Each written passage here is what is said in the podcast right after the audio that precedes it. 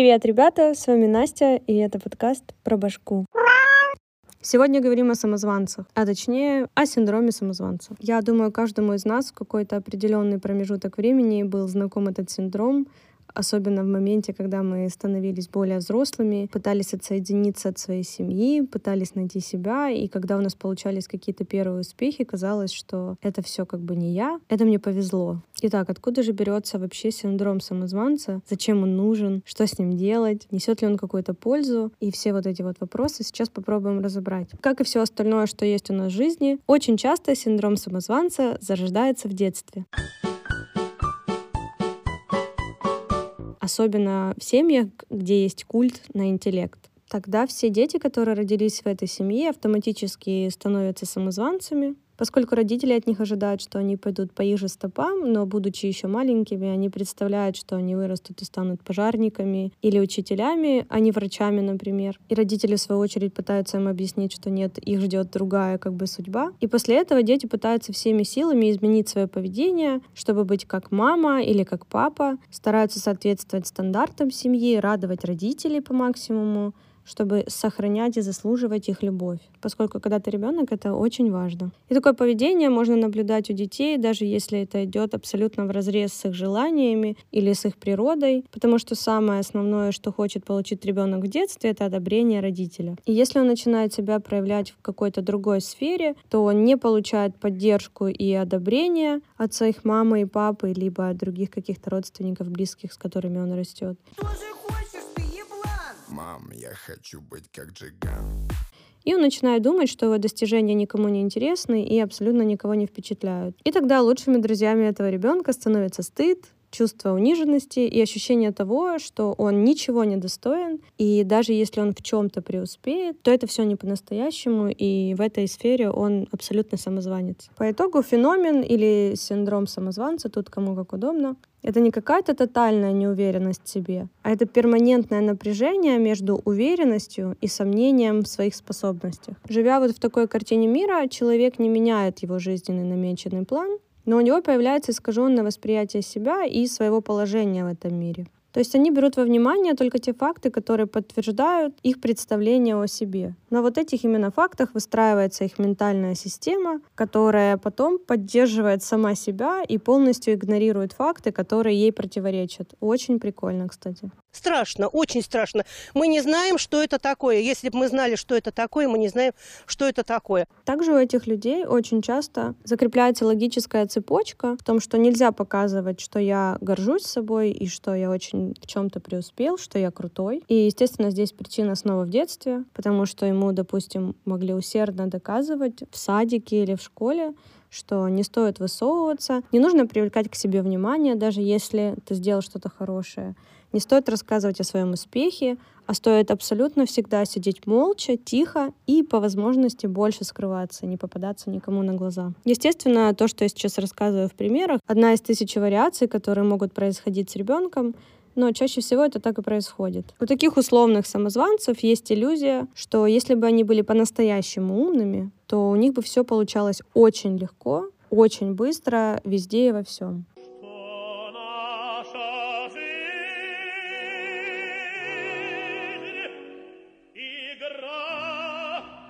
Грубо говоря, если человек из года в год, допустим, не может освоить какую-то узкую часть своего занятия, то он моментально начинает думать, что и в остальных сферах он полный ноль. Причина этому всему — это классическое шаблонное представление о том, что по-настоящему умные люди делают все чуть ли не интуитивно. Вот он родился и уже сразу говорит на пяти языках. А вот если вдруг тебе приходится постараться для чего-то, то ты точно самозванец и обманщик. То есть сама основа синдрома самозванца — это внутренний конфликт который происходит у человека. Он очень парадоксален, потому что я чувствую себя обманщиком, но параллельно с этим я знаю, что это не так, и это всего лишь как бы синдром. То есть какая-то часть человека верит в то, что у него есть силы достичь всех этих высот, что я получаю все вот это вот признание заслуженно, но параллельно с этим они хотят быть лучше, чем люди, которые работают с ним рядом, или люди, с которыми они учатся, со своими коллегами, допустим, или одногруппниками.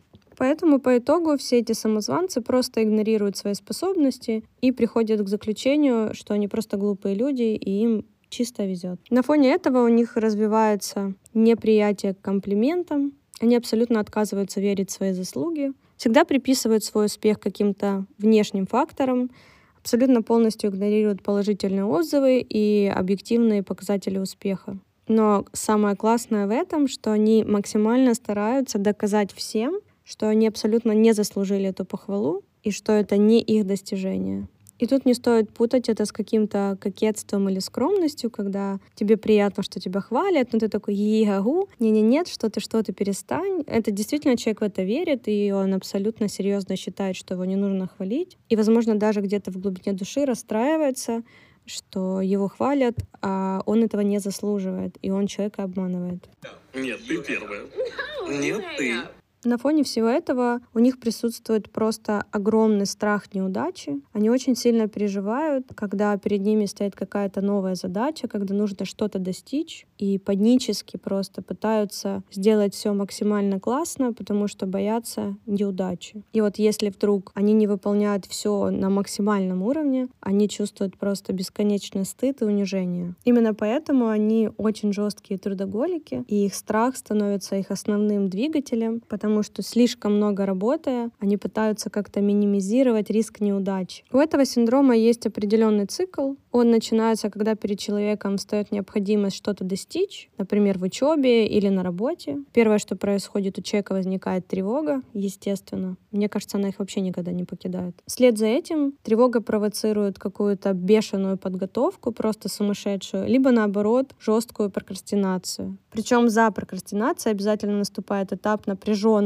делания, резкого, быстрого, потому что они очень ответственные люди, нужно уложиться в срок. Когда их задача выполнена, у них на секундочку даже может появиться облегчение, то, что они сделали все прекрасно, выполнили все в срок, но это чувство настолько мимолетное и быстрое, что оно проходит моментально. После чего люди, которые их окружают, начинают давать свою обратную связь, подчеркивать то, какие ребята молодцы, как они хорошо все сделали. Но человека абсолютно не воспринимает, потому что это не соответствует его восприятию механизма успеха. И, естественно, он не верит, что весь этот успех связан с его способностями. И тут уже в зависимости от того, как человек готовился, если он сразу начал готовиться очень активно, то он начинает считать, что его успех принадлежит не ему, а вот той сильно напряженной работе, которую он проделал. А если он начинал весь этот путь с прокрастинации, то, естественно, ему просто повезло. То есть ничего, кроме удачи, здесь не может быть никакого варианта. При этом всем человек твердо верит, что достижение результата путем упорного труда никаким образом не подтверждает его способности. Давай по новой, Миша, все хуйня.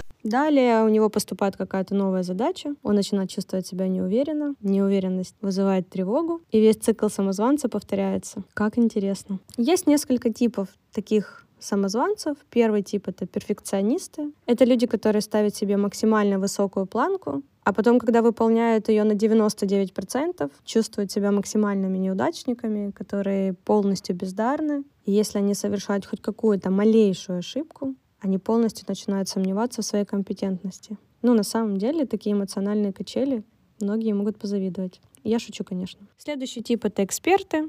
Это люди, которые постоянно ходят по тренингам, собирают сертификаты, задают миллиард вопросов перед тем, как начать какой-то новый проект, очень сильно боятся показаться глупыми, и из-за этого, когда они находятся в каких-то больших аудиториях и получают свое задание, они боятся задавать вопросы, чтобы никто вокруг не подумал о том, что они что-то не понимают или что-то не знают. И для них будет крайне сложно выполнить проект, если вдруг чего-то из вышеперечисленного в требованиях не будет хватать. То есть это практически нереальная задача для человека с тревожностью. Еще один тип — это природные гении. Это детки, которым в детстве давалось все очень легко, но потом они выросли, и для того, чтобы что-то получить, им нужно очень много работать. Они сразу начинают думать, что это так происходит, потому что они глупые и некомпетентные в этом вопросе. Вау. Еще один тип — это тип солисты. Это ребята, которые чувствуют и знают наверняка, что они обязаны все делать в этой жизни самостоятельно. А если вдруг ты попросишь помощи, это значит, что ты глупенький и ничего не можешь делать сам, и все поймут, что ты самозванец. И последний тип — это супермены и супервумен. Эти люди заставляют себя работать больше других, чтобы показать, какой вообще у них есть уровень в работе. Они пытаются добиться успеха абсолютно во всех сферах своей жизни, будь то работа, семья, общение с друзьями. И если вдруг что-то происходит не так, как они запланировали, то это максимально серьезный стресс, и человек дальше уже не хочет ничего делать. Но есть в этом, конечно же, и плюсики, потому что люди, которые переживают этот синдром самозванца, инвестируют огромное количество времени в учебу и работу и в развитие своих профессиональных навыков. И здесь, в этот момент, ваш синдром, ну не ваш, их, становится вот максимальным драйвером вашего личного развития, не вашего, их, еще раз.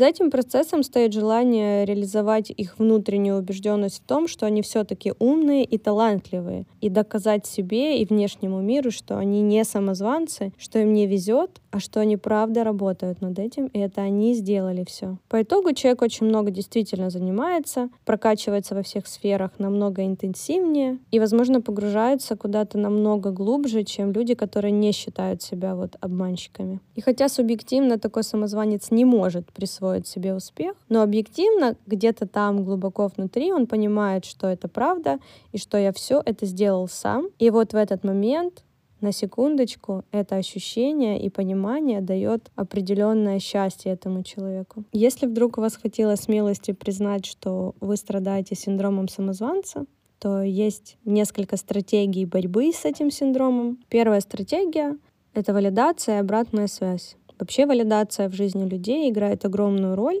Я когда-нибудь сделаю отдельный выпуск о ней. Но, ребята, всегда подтверждайте то, что людям важно, и то, что вы считаете важным. Вот конкретно в примере с людьми с синдромом самозванца, несмотря на то, что у них суперустойчивая картина мира, и они думают, что они полностью в ней обманщики, они очень сильно зависят от качественной обратной связи. Когда у них есть какая-то суперсильная, поддерживающая и реалистичная обратная связь, у человека начинает постепенно формироваться адекватное представление о самом себе. Понятно, что для этого нужны хорошие друзья, а не какие-то газлайтеры вокруг. Должны быть доверительные отношения с семьей, с друзьями, с партнером и так далее. Соответственно, если человеку повезло, что у него есть такие люди в окружении, рано или поздно он поймет, что он не врет ни себе, ни кому другому. Либо вторая стратегия, тут не будет ничего нового, это обратиться к специалисту, психологу и вместе с ним понять, почему вообще сформировался и откуда взялся этот синдром и что с ним делать. Очень часто здесь закопано что-то намного большее, чем просто родиться в семье, где все любили культ интеллекта, и собака зарыта абсолютно в другом месте. Но придется как бы раскапывать какие-то свои внутренние переживания. Тут кому более как удобно, в зависимости, в какой стадии вы, конечно же, находитесь. И напоследок я хочу обратиться к людям, которые работают по 10-14 часов в сутки, которые на связи даже ночью, которые воспринимают любую задачу как личный вызов, которые умрут, но доведут проект до конца. Ребята, вы мало стараетесь. Всем пока! Господи.